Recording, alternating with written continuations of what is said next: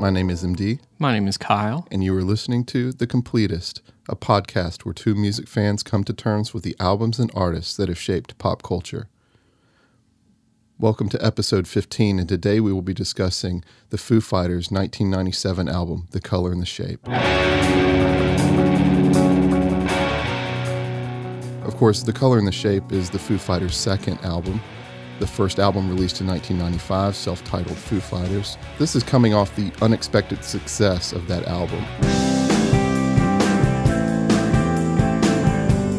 That one had some radio hits, uh, music videos, Big Me, of course, with the whole Mentos thing. And Yeah, very memorable from that time. the Foo Fighters has always been primarily the vision of Dave Grohl. Mm-hmm. Because of that, you can't really escape some of the comparisons to Nirvana just because of his association. I mean, Dave Grohl was the drummer of Nirvana during the Nevermind and In Utero. Yeah, and he contributed very heavily to the content at that time. So any um, kind of knee-jerk response to compare, it's fair, but in a certain sense, I think at the time, I know that I would fall into the category when I was introduced to the Foo Fighters to maybe unfairly attribute certain certain comparisons. When in essence, Dave likes loud guitars. He likes loud drums. He likes loud vocals. That's just what he likes to do. That's what he did in Nirvana. So that's what he's going to do in the Foo Fighters. Yeah. And so always the comparison has been there when whenever people talk about the Foo Fighters, usually in the same breath they have to talk about Nirvana in some way. So we're just going ahead and getting that one out Sure. of the way. It's important to know where they came from because I think that's part of the Foo Fighters story though. Definitely. I'm not scared. And this album, for me, The Color and the Shape, really feels like the Foo Fighters and Dave Grohl in particular kind of blazing his own trail and kind of, you know, where you look at an album like the Foo Fighters debut and there's some similarities in terms of some of the grunge rock, some of the riffs, and some of the, the kind of punk rock influence mm-hmm. there. But this is much more polished. There's a mix of ballads and big rockers. It certainly builds on some of the loud, quiet dynamics that you get from Nirvana mm-hmm. by way of the Pixies, of course Yep. But with more polish and a clear pop sensibility that I don't know that is necessarily there and as full of bloom as you see in Nirvana. Right, so to speak. Yeah, exactly. Um, we had previously discussed, of course, Nirvana's career, and within that discussion, we were already getting a sense as we were dissecting some of the uh, sonic elements of In Utero, suspecting that even at that time, Dave was probably continuing to play a bigger role, and we could hear some certain melodies in those tracks that I think would definitely be attributed to Dave's influence at that time. In fact, a lot of what we know as the Foo Fighters' debut record would have been uh, formulated and written uh, back in Nirvana. So The Color and the Shape was a big album in the late 90s. Um, a lot of record sales, a lot of um, notoriety with the music videos. I know Everlong got a lot of attention with, with kind of the Michel Gondry, you know, dreamlike, surrealistic aspects going on in there with like the big head coming out of the person and, and all that. hands, all that. So anyway, it was it was very popular and it got a lot of attention in the mainstream. Gotta promise not to stop when I. I think it's important to just kind of lay out the the makeup of the band, even though there's obviously going to be some stories that go along with that as we get further into the album. But you've got Dave Grohl, who's the lead vocalist, rhythm guitarist, um, and ostensibly also plays drums on much of this record. Pat Smear, a bit of a weird name, but he's a, he's the lead guitarist. Had done some stuff with Nirvana. Comes from a band called the Germs. Nate Mendel plays bass. He had been a part of Sunny Day Real Estate along with William Goldsmith, who was the drummer for Foo Fighters at the beginning of the recording process for the album. He eventually leaves uh, in the midst of recording, and um, and Taylor Hawkins will eventually come on as they're touring later with this record. Kyle, for me, this is an album. You know, I got into it surprisingly. You know, most of my '90s stuff I kind of got into a little bit after the fact. I Yeah, feel like kind of late to the party on some things. I know, you know, I, I I came late on like the Smashing Pumpkins and Nirvana and all this stuff. But Foo Fighters, you know, I remember seeing the video for Walking After You. And, you know, it was around this time that I kind of decided I want to pick up that record. Uh, it wasn't that song so much. It was really Everlong and Monkey Wrench that kind of got my attention and made me want to go out and buy it.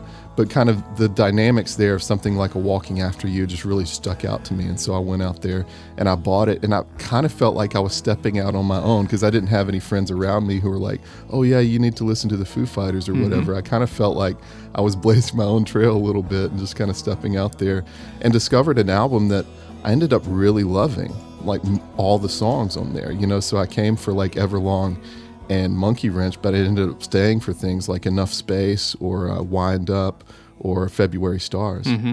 my story is very similar to that and that I believe I well, I don't believe. I mean, I can confirm that I already had preconceived ideas of what the Foo Fighters were. I was not terribly thrilled about the debut record. Yeah. Um, I had heard a little bit of "I'll Stick Around." It definitely didn't hit our airwaves here in Tupelo. Uh, our format didn't allow for that sort of thing. Yeah. But Big Me came out, and I thought it was just kind of sticky, and I thought it was nice, but it didn't really get my attention. So I felt like I had already kind of made up my mind about the Foo Fighters until this record. And so when the color and the shape came out, it totally changed everything I thought about the Foo Fighters. Again, I didn't have anyone surrounding me confirming that either. Like none of my friends were terribly excited Yeah. about it. Again, I think they generally fell into the category of, you know, what's Dave Grohl going to do? All he did was play drums for Nirvana. So what could he do with a guitar in front of a microphone? And I feel like at the time I was trying to make the case that it was much more than that. You know, coming to songs, of course, like Everlong, Monkey Wrench, exactly like you said, Hey Johnny Park, uh, the emotiveness of Yeah. the verses and that, just hearing his voice. This album uh, very much solidified much of the way I would continue to view pop rock in general. You know, the, the way that it perfectly married a lot of the underground elements with a lot of the loud, screamy vocals, but with very traditional kind of 70s rock inspiration, Yeah. Cheap Trick, Led Zeppelin. The guitars are very clear and cutting, drums very deliberate, but the vocals all very singable. I think at the time, Dave Grohl was very much a hero, so to speak, maybe a personal inspiration to me. Someone who knew how to play his cards really close, not feeling like he had to show the world everything all at once, you know, mm-hmm. being the drummer in Nirvana. Uh, that's what most of us knew him, knew him as that Sure. long haired, kind of toothy grinned drummer in the back of Nirvana, but turning out to be a very nuanced and well rounded singer, guitar player. That was very inspiring to me at the time, and, and I think affected the way that I presented myself musically. Mm-hmm. In fact, I- was looking at some old photos the other day from probably one of the first kind of legitimate gigs I had as a Okay. as a band back when I was a mid late teenager, and I mm-hmm. see a shirt. I'm wearing a color and the shape shirt. Oh, yeah. So I, you know, you know, we go way back, and I, I think that kind of shows where I was at the time, and I was trying to express that to everyone. And so, yeah, that was definitely a big encouragement to me at the time.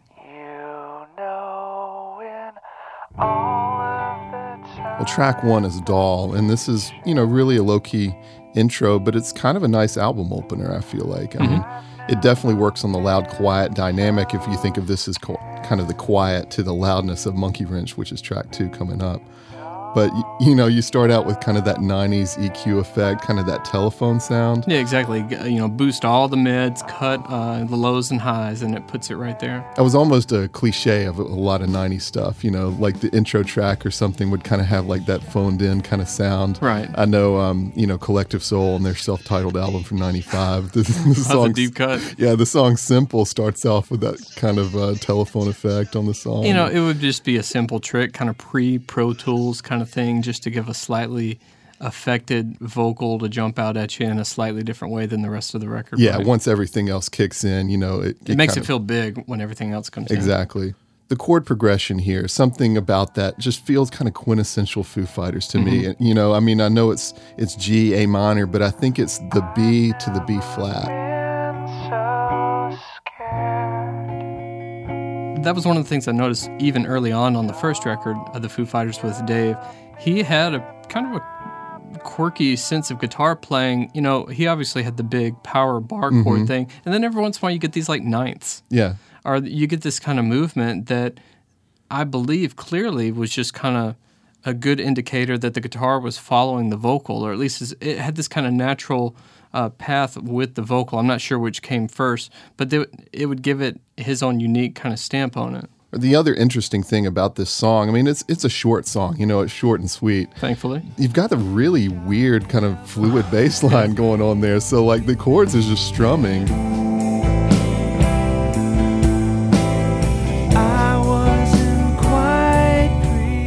Yeah. But the bass line is like this whole kind of fluid movement all over the the neck of the thing, and it's just it's kind of wild when you when you hear that bass kick in. Right, and we're going to probably re- revisit this idea uh, as we go through the record. But Nate Mendel, formerly of Sunny Day Real Estate, I think even at this point claims that he was pretty busy on this record and since kind of leveled out on the later Foo Fighters records. But there's a lot of these nice kind of moving bass parts across the whole record that are kind of outside of what you would expect Yeah. from these arrangements. And I think part of that, to me, at least testifies to how how carefully crafted and how much detail exists in each one of these songs. Even though it, it doesn't feel as off the cuff and just kind of like banging banging this thing out in your garage sort of thing. I mean, and it's definitely not like- the way Dave would have played the part either, which Right. is cool to think that Dave approved it. Because uh, we know good and well that he had his thumb very firmly on every aspect of this album.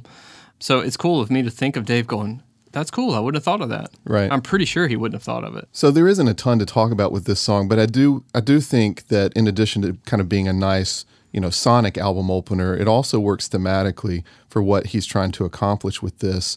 Um, he's in the midst of a divorce. He's just gone through a divorce in '96 with Jennifer Youngblood, and so you know the color and the shape. I had never realized until I kind of started researching for this that this is this is one of those post-divorce albums, and you can get that with a sense of some of the frustration, some of the mm-hmm. rage the the arc of this thing and the way that that Dave has described it coming together, at least in terms of the sequencing, is he wanted it to be to kind of feel like a like a therapy session where you kind of have these kind of quiet moments and then you you kind of open up with with all your emotions and you get into it and then you kind of settle down for a second and then you get back into it again. So some of the loud quiet dynamics just from song to song, track to track kind of carry that that idea of of really working through the issues of coming out of this relationship and what the future is going to look like. Yeah, I could definitely see that. Despite how vague some of the lyrics are, um, I definitely get that emotion as the album flows.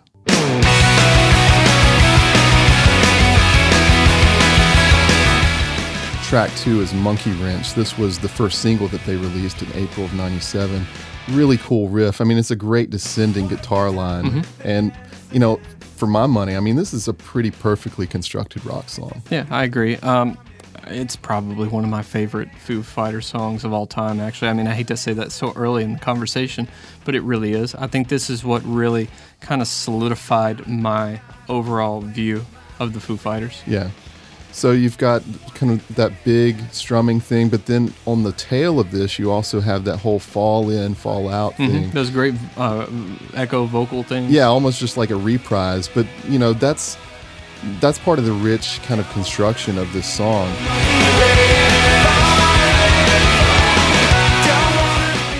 Um, you know, thematically, you know, there's the whole thing. What do you do when all your enemies are friends? I don't want to be your monkey wrench. One more indecent accident. You know, it's angst and defiance, but it has this sarcastic, real dismissive quality to it.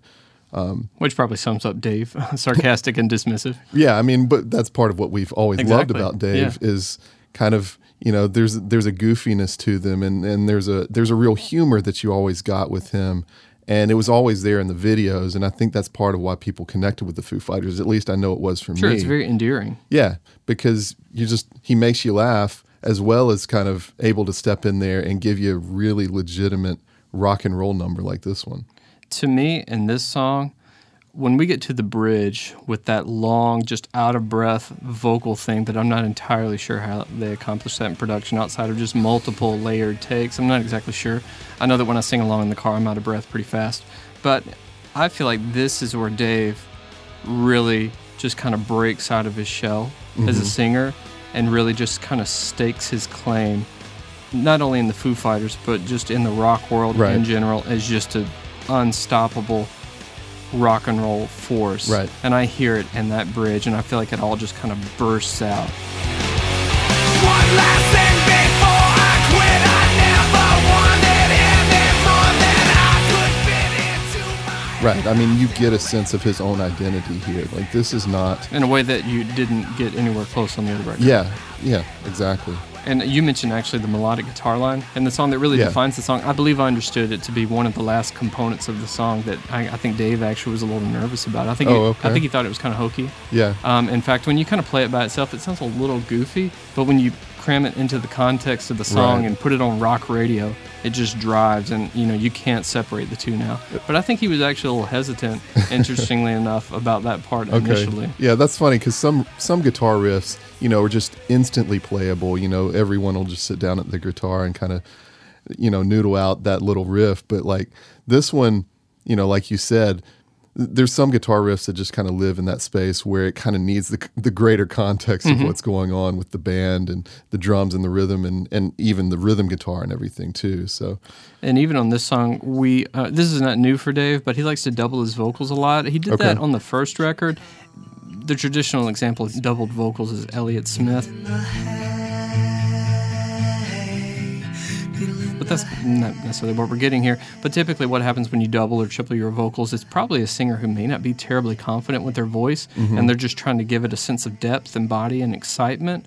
And that can be a little cumbersome in some cases. I think it gets cumbersome on the first record, especially when it makes things slightly unintelligible. yeah, But um, he uses that on the record, but he uses it in a way, especially on this song, that gives it a lot of force and it really gives you all that excitement that you want in this song. But it's kind of a trademark Foo Fighters thing, at least early in their career. Yeah, and this this song kind of feels like what you want out of a Foo Fighters track, and I feel like it's one of those that that probably resonates with people and would would have an influence on people who would later try and emulate something what the Foo Fighters is doing. Uh, yeah, definitely. In the early 2000s, one of my favorite bands uh, out of Arizona, a band called Jimmy Eat World, released a great record called Bleed American. And for me, Jimmy Eat World, probably what attracted me, maybe subconsciously, to Jimmy Eat World is a lot of these color and the shape elements. In fact, the title track from that record, Bleed American, to me is Monkey Wrench all over it. yeah. I'm not crazy cause I take the right pills every day. You've Yeah, I, I can hear it. For You've sure. got the stomping drums. Mm-hmm. You've got that kind of open string kind of riff thing, the verses, the chorus, everything. So you can definitely hear and feel the impact of a color and the shape on a song and a record like that.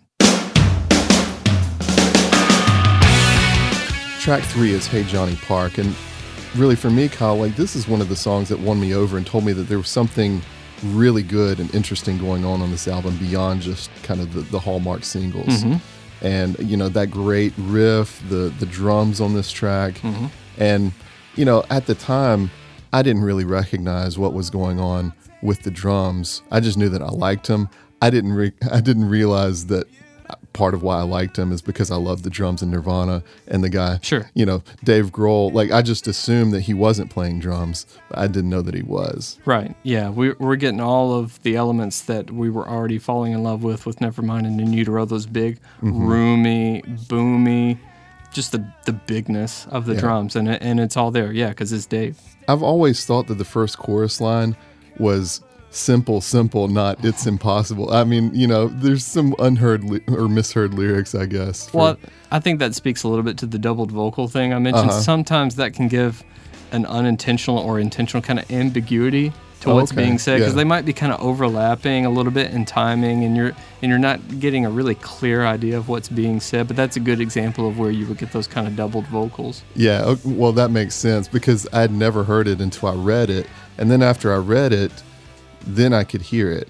But Right. you know, it's just one of those things. You're sitting there trying to listen, and it just sounds like simple, simple. Well, this is another example too. You were talking about how you continue to rethink your ideas, maybe of the Foo Fighters, and expound on sort of their impact uh, with a song like this. Uh, when the verses come in this song, sort of the emotiveness and the way it all comes down. Again, very simple dynamic of the loud, quiet thing, but just his take on the vocals and kind of the sincerity and passion that he's delivering those vocals.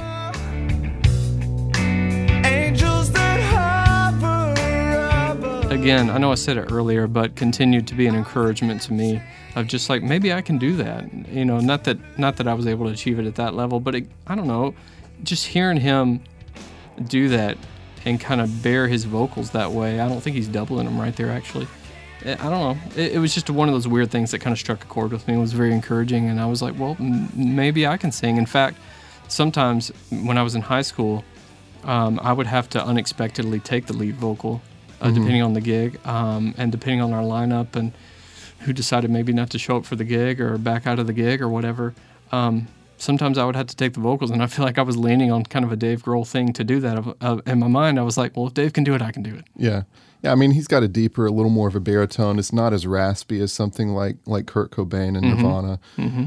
but it's you know it's pleasant enough. And really, like w- w- I guess one of the things I like about it is that he seems to write songs within his vocal range, and so he's never really stretching himself in the way you might get with like a Billy Corgan. Mm-hmm. You know, so like Billy Corgan would write a song and he's got a cool guitar riff, uh-huh. but then he almost has to sing in a really like uncomfortable range for him. And then you get the whininess. yeah, so you get that, but you don't get any of that with with the Foo Fighters Mm-hmm. and Dave Grohl. So I feel like almost out of the gate, he's already recognizing maybe something of where his range. Mm-hmm. You know, I hate to say limitation, but I mean it, it's real. I mean, we all have Sure. limitations of what we can and can't do, what we can and can't sing, Right. that sort of thing. And so I feel like he's working within those parameters, and within that is able to craft something that's really interesting and actually plays to his strengths rather than kind of highlights his weaknesses. Yeah, I don't. At any point on this record, I never get the sense that he's overstepped his abilities and his resources as a singer. I think that's a really good point. He always plays to his strengths, even later in the record when you get some falsetto vocals and that kind of thing. Mm-hmm. None of it feels stretched or awkward or anything like that. He he appears to be very confident and knowledgeable of what he can and can't do. Yeah.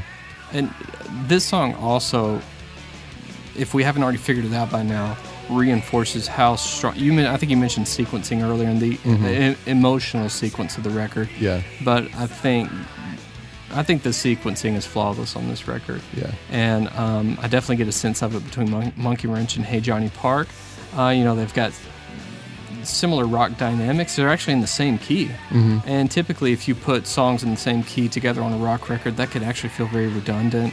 It could feel very boring and fatiguing for the listener, depending on the context. And it doesn't do that at all here. They're both very dynamically in their own space, but very complementary of one another. In one of the interviews, I think Dave opened up and said that Johnny Park was an old friend of his from uh, from childhood, kind of middle school age, and he kind of lost touch with him around that time. And he just kind of like named the song "Hey Johnny Park" just to try and see if the guy would maybe get back in touch with him because he had, you know, lost track of him over the years. But you know that that kind of a little bit of, of nostalgia, a little bit of childhood kind of thrown in, definitely I feel like works within this this sort of therapy session kind of idea that he's trying to get across with the album.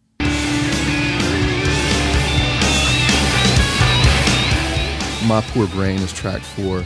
And this is one that Dave has described as being an experiment in dynamic shifts. And you definitely get that with all kinds of different, uh, almost like a building dynamic there with the guitars and everything. And for me, like the guitar riffs on this feel similar to some of the stuff that we're getting on the debut album. But it also, like the richness of the dynamics is what I really connect with about the color and the shape. And that's the thing why you know, frankly, I mean, like you said, like I've never connected as deeply with that debut album. I mean, I know a lot of people have, it's highly acclaimed, and a lot of people, you know, hold it up as one of the great albums of the 90s. But Yeah. for me, it's just, I mean, it's fine, but it's, it, it doesn't capture me and draw me in in the same way Color and the Shape does. And I think part of that is the richness of these dynamics. This might play to some of the production as well. You've got those kind of chirpy guitars mm-hmm. Mixed with what I suspect in the background is either maybe a Nashville tuned acoustic or a 12 string, maybe. Long and short, Nashville tuning typically is like a 12 string. You rip off the duplicate strings, keep the high strings, and you get mm-hmm. this real nice open jangly thing. I don't know if that's exactly what it is, but again, it's got a great dynamic range to it that plays into a more nuanced production than anything you get on the first record. So when we come to the color and the shape, you know, the success of the first album had happened and the record company is pushing them to make their, their follow up. And they go and they record, um, I think in Woodinville, Washington, somewhere kind of outside Seattle or something, somewhere in Washington. They record um, they record the album, Color and the Shape. Uh, a couple of tracks aren't on there, but you know, for some reason, for whatever reason, it didn't seem to be sitting with Gil Norton, the producer. It didn't seem to be sitting well with Dave. And over the break, you know, over Christmas break or whatever, he kind of went back home and was thinking about everything and ends up deciding to come back in and recut really, frankly, most of the album, and a large part of that is the drums. And um, you know, he recuts the drums himself, even though you know William Goldsmith is a part is a band member of the Foo Fighters. But um, you know, obviously there was some hurt feelings and frustration on, on Goldsmith's part with all that. But you know, that's part of the the story of this album. Exactly. You brought it up. Dave was rethinking the sessions as he was listening back to probably uh, just some rough mixes that they had. I believe uh, Gil Norton, the producer, had already expressed a lot of frustration with the rhythm section, even referring to them as the rhythmless section. Okay. Um, and so, with that in mind, Dave, like you said, went forward, rethought the arrangements, or decided to recut some drum parts. I think in the meantime, maybe wrote Everlong, maybe. Yeah, he wrote that space. Everlong and Walking After You. Walking After You. Those two tracks kind of happened in the in the space in between. And so there was kind of a maybe a basic understanding that he was at least cutting those drums and maybe rethinking some other ones. But in the meantime, him recutting the drums and beginning to recut all the drums, he had to make phone calls to uh, Nate and Pat because that would affect what they did rhythmically. Right. So that would affect the bass parts a lot. And so he's like, Nate, I need you to come here and recut some bass. Mm-hmm. And Pat, I need you to recut some guitars. And Pat's like, I just re- I just cut those guitars. Yeah. And so he's like, okay. And then as it kind of moved forward and more and more parts were being cut, William Goldsmith was left out. Right. Nate and William are old bandmates from Sunny Day Real Estate, like we Okay. mentioned. And so William became aware of what was going on and was like, well, do I need to be there? And and Dave's like, no, no, no, no, it's okay. Um, I'm just taking care of a couple things. And then when William talked to Nate, Nate's like, um, is that what Dave told you? Like he's just cutting a couple of parts? Right. He's recutting the whole record. Yeah. And so, needless to say, William was heartbroken. Uh, even going so far, I think in the documentary, the back and forth documentary. I mean, it really I mean, cut him to his heart, his soul. Yeah. But even beyond that, you know, I get the sense that Dave even realizes that he didn't do that right. But he went back to William and said, I want you to be in the band. You know, I did this, but I really want you to be the Foo Fighters drummer. And William was Yeah. very conflicted about that and felt very torn and said, No, thank you. Yeah, I I mean, I think William was already probably a little bit frustrated with the process of recording this album. Um, you know, in, in those those first sessions, he says that they they recorded some tracks as many as 96 takes he took on some of those things. You know, just hours of playing the same track over and over again and trying to get those drums right and just feeling like he was never able to please Dave and, Well, and the- Gil and Exactly. And the thing is, that's what it comes down to. It just comes down to Dave and Gil's overall vision for the record. William's a great drummer. I love Sunny Day Real Estate. He's got his own style. He's actually a very aggressive, just much more of an in the moment kind of feel player. If you listen to some of those early Sunny Day records and that sort of thing, and they went on to do quite a few other projects, William's a great drummer. So it's not Yeah. to say that he's not a great drummer. It just wasn't exactly what they envisioned. Um, although now you can go on Spotify and hear the title song "Color and the Shape." It wasn't on the original pressing. Right. Yeah. That's William Goldsmith. That's a great, super aggressive track. Probably feels a little bit more like the first Foo Fighters record. Yeah, it does for me. But that would be a good example. I think the drums on that track feel great. I think they're perfect for the song, but maybe it wasn't perfect on the other songs, or maybe it just didn't have the exact right feel. But they're just different players. Well, and David said that, you know, some part of him he felt like maybe wasn't completely ready to just completely hand over the drums. You know, he still something of him liked being a drummer and he still wanted to have his hand in that. So, Right. So, I mean, talk about therapy session. Uh, that's obviously something he was working through at that time. yeah. I mean, but you're talking about one of the great drummers of the 90s and arguably of, of modern rock music. So, you know, it I love the drums on this album. And I think mo- a lot of that is Dave. Sure. And so, you know, at the end of the day, I think he made the right call, even if he didn't make it in the right way. And, you know, it ended up kind of fracturing the band there for, for a short time, too. Well, you had a similar situation in the Smashing Pumpkins Siamese Dream record where Billy took over guitar and bass duties. Right. You know, and they would rationalize it at the time as something about efficiency or vision. And I'm not going to argue with Siamese Dream, and I'm definitely not going to argue with the color and the shape. But obviously, there's a whole nother level of issues when it co- comes to your friends and how you relate to people and communicate effectively with people. So again, I get the sense that even Dave knows that he didn't go about that the right way. Wind Up is track five. We get this really gritty kind of guitar riff here. Um, low opener with the high note riff kind of over the verses. You know, and Foo Fighters lived in the shadow of Nirvana obviously for a while. They're starting to, to really step out and, and present their own sound and their own dynamics and be respected, hopefully more on their own terms. I think clearly they, they have been. History Sure. bears witness to that. But in a lot of ways, this feels like an homage to Nirvana. I mean, this, I don't know, this track kind of sounds like Drain You off Nevermind, yeah, you I know? can definitely get that. So, you know, I mean, he adds a real sense of heaviness to this with uh, with everything that's going on in the production. But, you know, I, I I feel like Dave and Dave is Dave was very much a part of Nirvana. I mean, it's it's easy to just say, you know, Nirvana exists as Kurt Cobain, but I mean, Dave was a drummer. He was one of three parts of this this collective whole mm-hmm. that made up Nirvana, and you know he would have collaborative say on some things and be part of the direction of Nevermind. And Well, definitely. I mean, again, folks can go back and listen to our Nirvana episode, but we clearly make a distinction of how big of an impact Dave had on their career and on their sound, on their sonics. It's very clear from Bleach to Nevermind. I mean, that's all you have to do is listen to those two Right. records back to back, and you get the idea of the difference Dave can make in a band. Yeah, I love how heavy this song is. Um, I'm a sucker. You know, I, I like heavy music probably quite a bit more than you do. I love all the screaming on this record. Um, and I love just the bigness of how the guitars build. But by the time you get to the last verse in the song, he's just slaying it on the vocals, just screaming, guttural, you know, at the top of his lungs. And the guitars, by the last, I think half of the last verse, they just pull out the higher guitars, and it's just the low, chunky guitars.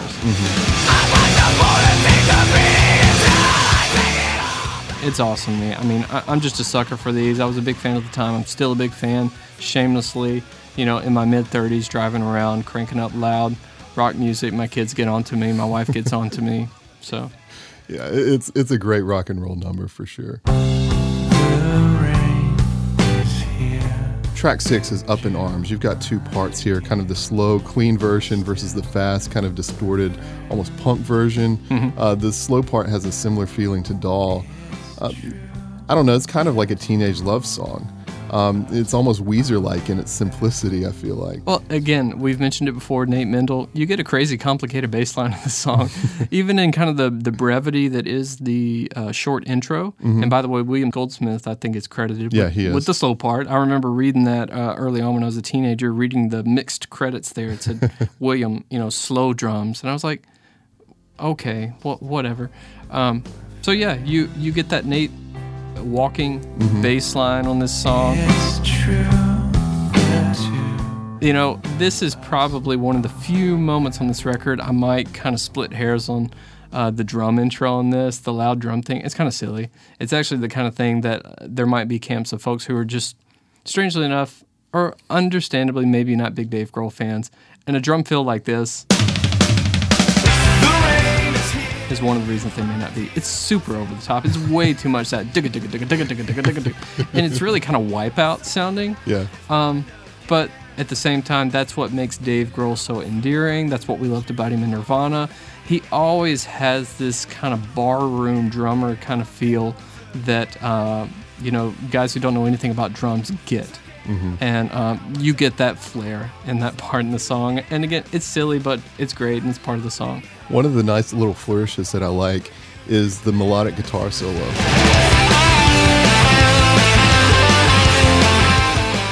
Oh yeah. And it jumped out at me because I, I suddenly realized, listening back to this album, this album doesn't have a whole lot of guitar solos. I mean, it's a great guitar record, mm-hmm. but like you don't get those those kind of big wailing guitar moments, and and even kind of the more kind of melodic even guitar solo moments. You get one here, but but not a whole lot else on this record. Yeah, it's totally perfect on this song, and it makes it that much more memorable. Every time it comes up, I'm kind of singing along with it, which really, to me, I've mentioned this before in other conversations, whether it's Tom Petty or this or that.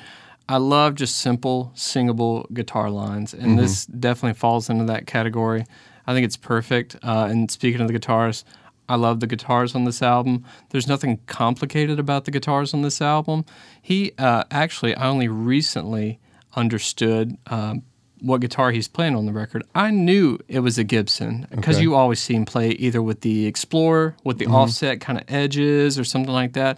But what he actually prefers, I've come to understand, is this uh, Gibson called a Trini Lopez, Okay. which it's just got these weird instead of F holes, it's got these diamond shaped kind of holes. It's a hollow body, basically a 335 type thing with, in my opinion, a kind of tacky headstock. I believe he bought it probably in the early 90s with Nirvana and was just attracted to the kind of bizarre look of it.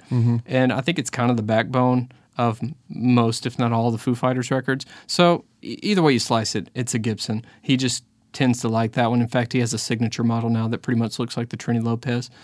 Um, but as far as guitars are concerned, I think I really fell in love with the uh, Rat pedal. It's just a small black distortion pedal made by a company called Proco. I own one, and the only reason I do pretty much is because of this record. It just really gets that throaty, mid range kind of thing that's going on there. Not that that's happening in everything, it's probably nice Vox amps and that sort of thing, but I'm confident in it occurs in most of the highlights of this record. Um, so, yeah, I love the guitars on this record. So what is what is the Gibson guitar able to give you sonically that uh, you know like a Stratocaster or something wouldn't? typically like a Strat or a Telecaster, anything in the Fender world. Um, I know the Telecaster has very pronounced mid-range frequencies, but you're not getting like the body that you get with the Gibson. And then in the case of a Strat, a lot of people like Strats because it kind of slices those mids a little bit, kind of scoops them out. You can think more traditional guitar players, Stevie Ray Vaughan, Eric Clapton, uh, maybe I think David Gilmour maybe played a Strat. More finesse, nuanced players probably tend to like Strats. I prefer Gibsons. I know the reason Dave would like a Gibson is because it's just kind of got more of everything. It's got more bitey highs, real nice, thick, throaty kind of mids, good bass response. Uh, In my opinion, it doesn't get better in rock music than playing a Gibson guitar. It just puts you way out front. It's super aggressive. It responds really well to any of these overdrive pedals and that sort of thing, and it keeps the noise level down. Typically, a Fender would get pretty noisy if you push the gain too much. So a Gibson would kind of sit uh, in a similar way to the way that Dave plays the drums. Sure. Yeah, that, that that's a very good explanation for it. Loud, aggressive, peaking, you know, in the red. Uh, that's just the way he kind of approaches everything he does.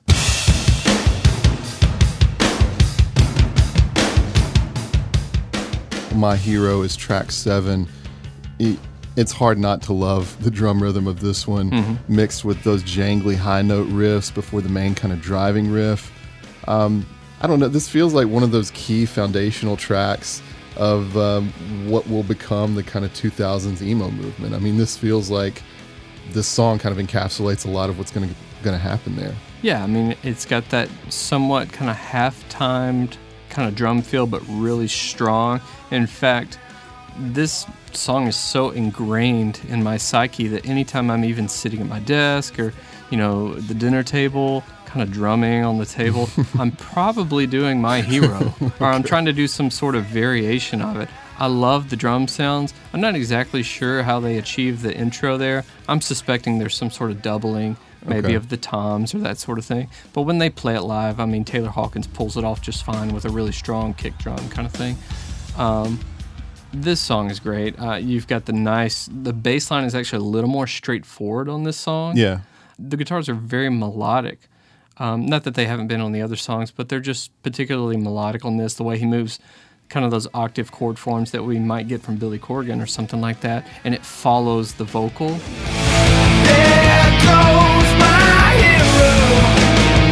There goes my hero. Watch him as he goes. and it kind of helps reinforce kind of all the elements of the song. And thematically, we've, we've started to move a little bit beyond just kind of your standard issue breakup album. I mean, this is not um, kind of within that relational context. Dave has described it as talking about more ordinary, everyday heroes. There goes my hero. He's ordinary. Of course, that was another misheard line. I always heard not so. always heard Sergeant Mary. Sergeant Mary. so he's not talking about Kurt in this song. Well, I mean, the fans have. There's apparently a large group of fans who believe that this song is talking about Kurt Cobain.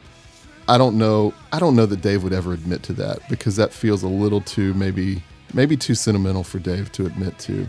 Yeah. Um, but I, I think for Dave, probably Kurt would fall into this category. I mean, I think I think Dave would look at Kurt as there being something kind of ordinary about him, mm-hmm. and sort of his his I don't know, like a, a working class, I don't know, mentality about it or something. You know, I mean, just kind of coming in and writing some rock songs and then going home, having a beer or whatever. You know, I mean, but you know, Dave has never indicated as much because Dave has specifically talked about how, you know, when Nirvana fell apart, which it happened because, of course, Kurt Cobain committed suicide, he considered quitting music altogether. Mm-hmm.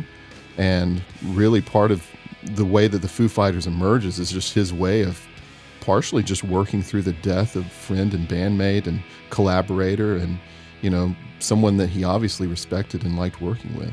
And he took a big risk pursuing the Foo Fighters project as well because around that time, Tom Petty came knocking on his door Um, That's right, yeah. and basically offered him a gig in the Heartbreakers. Oh, yeah. And for one reason or another, Dave took a big chance and told Tom Petty no. yeah. Um, I guess having a sense at that time that maybe the Foo Fighters would work out. And again, that was still early on when he was just like cutting that first record. Mm-hmm.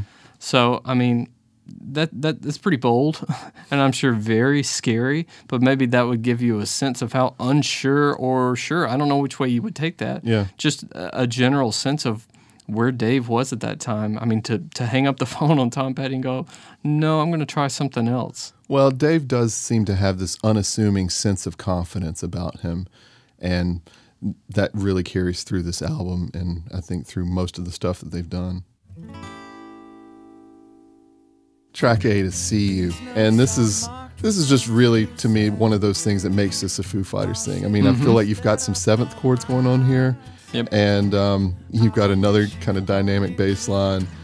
It's one of the lighter songs. It kind of fits within that that whole therapy thing. Apparently, they had redone the drums um, on the that second set of sessions because he wanted them to sound a little more like "Crazy Thing Oh, Called right. Love." Yeah, he's a huge Queen fan. I, I can definitely hear it once once I read that. It, it all made sense. This song. Well, like you said, this song definitely continues in that legacy of that kind of toothy, grand shtick kind of thing, a big me, you know, which I think is just a genuinely kind of silly side mm-hmm. of Grohl that we are already mentioned. I mean, we know in his career he even went on to record records with Jack Black and his Tenacious D project. Well, I'm, I'm just not a fan of. That's just not my thing. But even uh, in one of the Muppet movies in the last maybe four or five years, Oh, that's right. Yeah. he, he appeared in like this fictitious band called the Moopets. See, I I think the deal is that uh, Fozzie took um, his his gig out to Vegas or something like that, and was going to play like Muppet songs, but kind of change the lyrics. Right. Hence the Moopets, and Right. they do, they do this Rainbow Connection thing, and Kermit comes and tracks him down to try to get the band back together. And if you look in the background, you see Dave back there just being Dave. Yeah. and like. This song to me speaks of the Muppets, you know. I mean, but that's that's so Dave. Like to end up in a Muppet movie, like it doesn't feel forced. It doesn't feel. It just feels like, Right. of course, he would be playing drums for Fozzie Bear. We're glad you found it. Virtual Enough Space is the next track, track nine.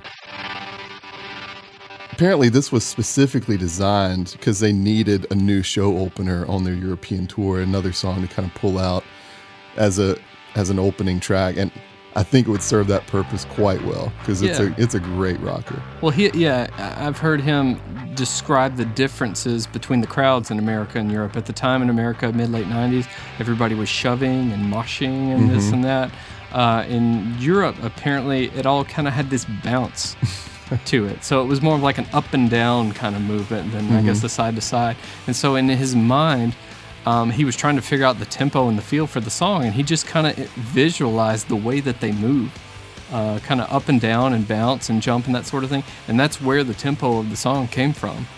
Um, I, I find that real fascinating um, to think of just that kind of grassroots, kind of underground rock band kind of sense of we're on the road, we need to do something exciting tomorrow. I mean, Right. he may have put this together within a day or two, maybe day of the show, and just was like, we need to stir things up and just kind of getting this concept kind of birthed out of this idea um, at that time maybe regardless of content or whatever just getting people moving giving getting people excited and ready to move forward with the show The riff on here feels very similar to you remember on In Utero radio friendly unit shifter. Yep. Of course, that live and loud concert that Nirvana did uh, opens up with this track, I Yeah. think, and you know it's it's kind of a, a good example this song of the differences that that kind of stark difference between Kurt's approach and Dave's approach. I mean the the radio friendly unit shifter. I mean that's that's much more raw, much Real chaotic. yeah, it's got a real chaos and kind of punk edge to it, and there is there is some edginess in in Dave's approach, but it is much more polished, and you definitely kind of get that arena rock kind of sense with with the opening of this song. Yeah, he's much more aware of the dynamics and how it's going to play to the crowd. And again, the drumming, the huge triplet drum fill that intros this song. I love it every time. The screaming, um, it's not terribly prevalent outside of this album, actually, throughout the Foos career. I mean, you can Yeah. get a sense of that in some of their live shows, and you get a hint of it in some But there's of a records. lot of yelling on this album. There is, and that probably plays to some of that therapeutic Mm-hmm. uh, line that you mentioned. I think where we get a more kind of emotional version of the screaming is a couple years later when they released that "Best of You" song from the "In Your Honor" album, Is someone getting the best? and uh, it's a very emotional and song. I think it was a very big hit single, but it's really just screaming. Now it's not quite at this level, but I think this more raw, underground kind of sense gives him an opportunity later in his career to still express himself in the ballpark of that in a way that communicates to a much wider audience than would typically listen to anything like this. Yeah, I mean, it, it definitely did for me because I didn't listen to music with a whole lot of screaming, but I've always kind of liked the screaming on this album. This song in particular is one of my favorite uses of it on the record. But, you know, I mean, he definitely mainstreamed it in a, in a certain way, if you want to use that kind of phraseology Yep. for someone like me. And, um, you Well, I know, think I you- like it. you notice a lot of times if you ever watch those performances, typically even at this time or anytime you watch the Foos perform, he's probably got a stick of gum or something in his mouth, mm-hmm. and I don't think that's just some sort of like uh, cigarette suppressant or anything like that. I think he does that to lubricate his throat. That- Now that's not unique to Dave Grohl, Sure. but obviously his vocal style is so aggressive. Um, I think that's why you usually see him that way. He's got to have something to get him through the show. And honestly, the performances I've seen, I've never actually seen him live, but I've seen live performances. I've got an old DVD from the One by One tour. I never get any sense of fatigue really in what he's doing, which is pretty amazing. Track 10 is February Stars. Uh, This has always been, ever since I first kind of found it tucked away here at track 10 on this album, it's always been one of those that I just love to crank up in my car when I was in high school and just drive around at night and just wait for that big build, the, the huge February Stars kind of part. And again, that would definitely be a precursor to a lot of the emo stuff we get later. Um, that would have harkened even back to again Sunny Day Real Estate. Those guys were emo pioneers, so that sense of big dynamics, pulling the tempos back just a little bit, but also keeping the guitars nice and big. One of my favorite '90s bands um, that's kind of unheralded is a band called Hum.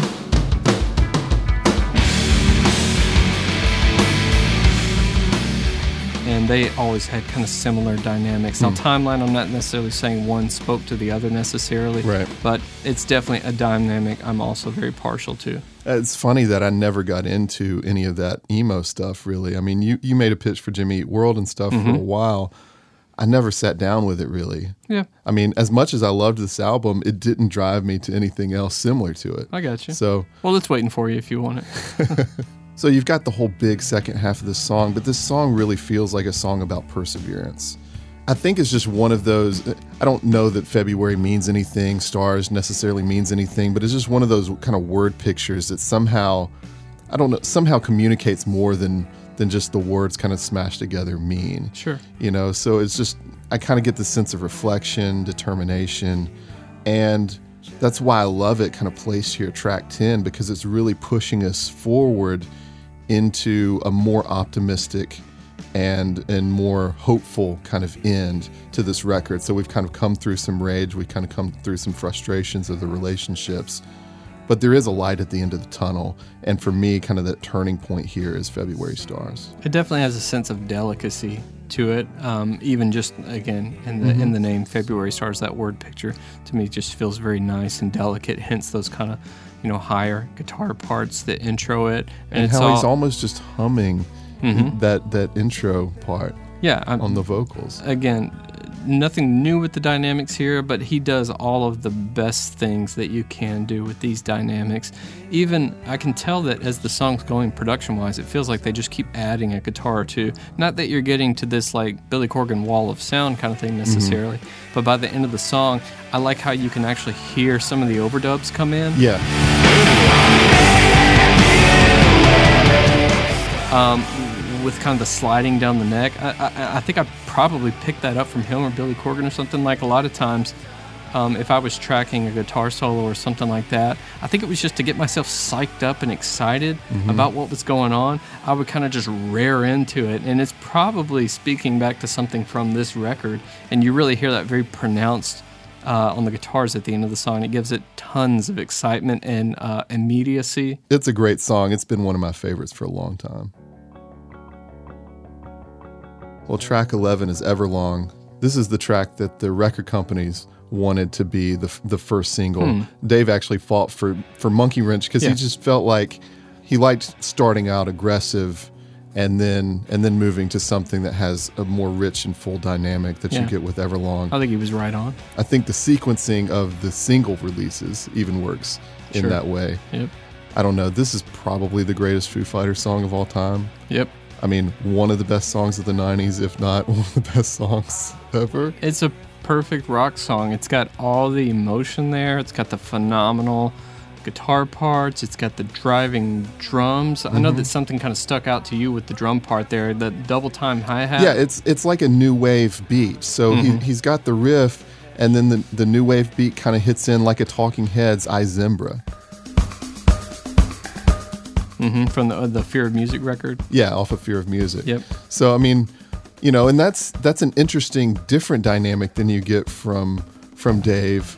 Of course, you've you've still got some big drum moments Sure, in sure. this, but Lots of big drum. Yeah. But that's just a different flourish than you get anywhere else on the record or from Uh-huh. what you might even expect from Dave. So it even speaks to some of his diversity of, of musical interests and influences.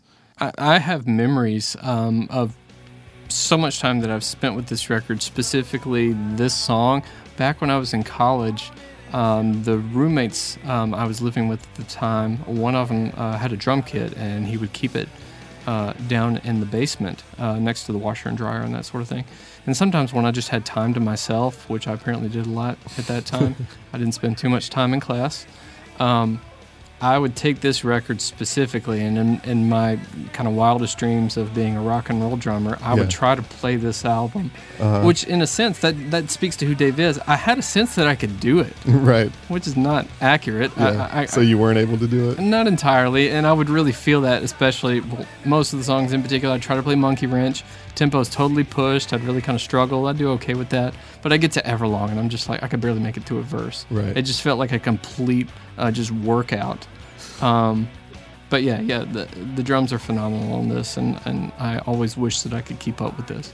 And this is one of the songs that he wrote in between the, those first initial sessions, you know, the, that second set of sessions that they did in January and February of 97 that really com- comprised most of what we got here. So, Walking After You and Everlong, he ended up riding in that break. And I mean, I'm obviously everyone is glad that he did because it really was missing this kind of just clear, kind of standout track that just kind of you know, uh, so many great songs on this, but this is just on a whole other level. And I remember even at the time promoting the record, and since then you'll hear him play this acoustic, and sometimes it even has an, a more elevated sense of intensity when he mm-hmm. plays it acoustically. So it translates in any form. It's just a great song.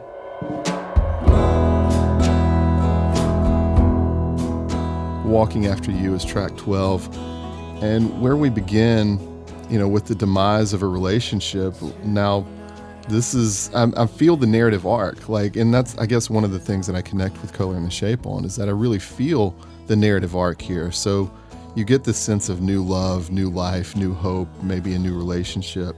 And that he's not just kind of wasted and left there to you know kind of die and figure things out on his own, but there is a sense of of maybe there is an, a new love in his life, or at least the hopefulness that that he can move beyond kind of the heartbreak of a divorce. Especially when you compare it to like a record that would have been a contemporary previous to this, maybe the Mellon Collie record, the Smashing Pumpkins. I know we talked about Yeah. that. My goodness, you can't get any farther apart in emotion, which again is I think I can much more gladly come to this record Mm-hmm. uh, for that very reason because you get that lift here. And apparently there was an alternate version. I don't know if you The ever X-File- had that for the X Files. Yeah, for the X Files movie that was released in '98, they apparently went in and re-recorded this. So there's a whole other kind of. It's not just a different mix; it's a whole separate recording. I never of this had a copy of it, but I remember when I moved to the Nashville area in the late 90s, um, I finally had decent rock radio surrounding me. Mm-hmm. And I think I heard a cut of that one day, and I was like, whoa, what's that? It is quite different if you are familiar with the the color and the shape version, but um, you know it stands out just as much. I think some people prefer it to this one. This song really, in my opinion, seals his status as just a genuinely great and nuanced rock writer and performer. Um, and we get more of these uh, throughout the Foo's career. Some of the later albums, actually, I think the follow up album, the uh, Nothing Left to Lose, there's a track on there called Ain't It the Life.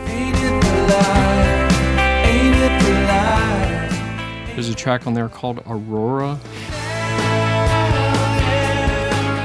which is Aurora is not necessarily an acoustic track, but you get that same really kind of subdued, sensitive vocal there. Later on, the In Your Honor double album, which I'm not really a fan of, you get a couple of uh, really sweet kind of standout acoustic tracks. One's called On the Mend, another one's called Miracle. To me, all of those owe a lot to what he establishes here with walking after you to give to pave the way to give him that credibility Yeah. to um, present those kind of arrangements. Well, the last track of the album is New Way Home. And, you know, we really do end in a more hopeful place here. I mean, even that riff has that kind of lift to it that gives it that sense of optimism. Well, you even get a tambourine too. Oh, yeah, I guess there is a tambourine there. Um, strangely, I mean, I guess this could have been an album opener in in a completely different, you know, world because it kind of has it carries that that same sort of thing that you'd want from an album opener. But I love it as an album closer here. I love it as the last the last song in Color and the Shape. yeah, he. There's so much to love about this. You get the signature quirky Dave-ness, almost a Dave-ness uh, there. you get that um, those cool turnarounds and his the chords. You get mm-hmm. you get the Dave chords that follow his vocals so well, or vice versa, or the vocals mm-hmm. follow the chords. I love the way it does all that. I love all the kind of sudden stops that you get in between the parts. Yeah. And again, we mentioned he throws that tambourine in there. I'm not sure if we heard that on any other place in the record, but that immediately just kind of makes you feel better. Oftentimes, will put you in a good mood Right.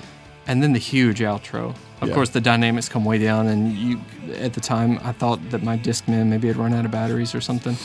I thought something was wrong, and it gets all whispery and super, super quiet. And Yeah. I, I didn't have a great stereo anyway. And then you turn it up, and then it gets loud, and it blows your speakers out, and that sort of thing.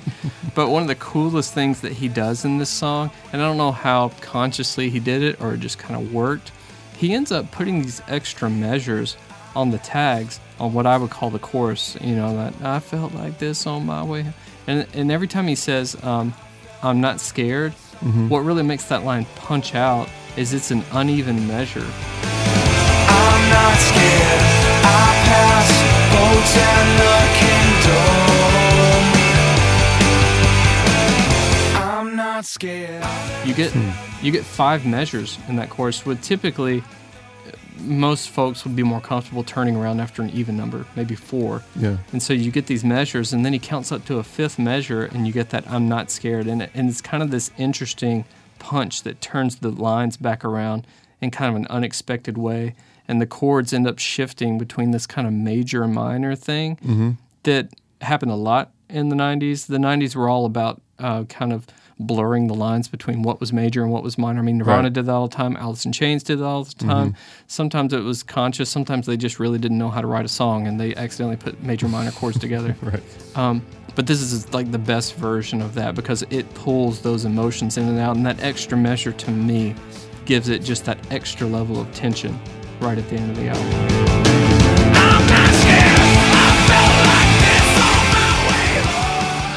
So as we wrap up our conversation about color and the shape, I mean, I kind of wonder where does this live culturally? I mean, obviously the Foo Fighters are extremely popular. They're still on tour. There's still a lot of people really connecting with what they're doing musically. Mhm, They just released a new single. Yeah, so people are still loving the Foo Fighters, obviously, but I don't know that this album has really kind of gained the status that we would think of for, I mean, really in my mind, I mean, this is a top 10 album of the 90s, easily, maybe even top five. Sure. But it doesn't seem to live there with the same respect as something like a Nevermind or an OK Computer or, you know, something like that. I mean, uh, what is it? Like, why isn't this album up there kind of on everybody's list? I don't know. It's until you ask the question, I haven't thought about it much, except it might go back to something similar to our Tom Petty conversation. He really hasn't had much of any clunkers of a record. I mean, as much as the first record is not entirely memorable, it's still a fun record. Right. And it's got a good vibe, obviously, color and shape, nothing less to, left to lose.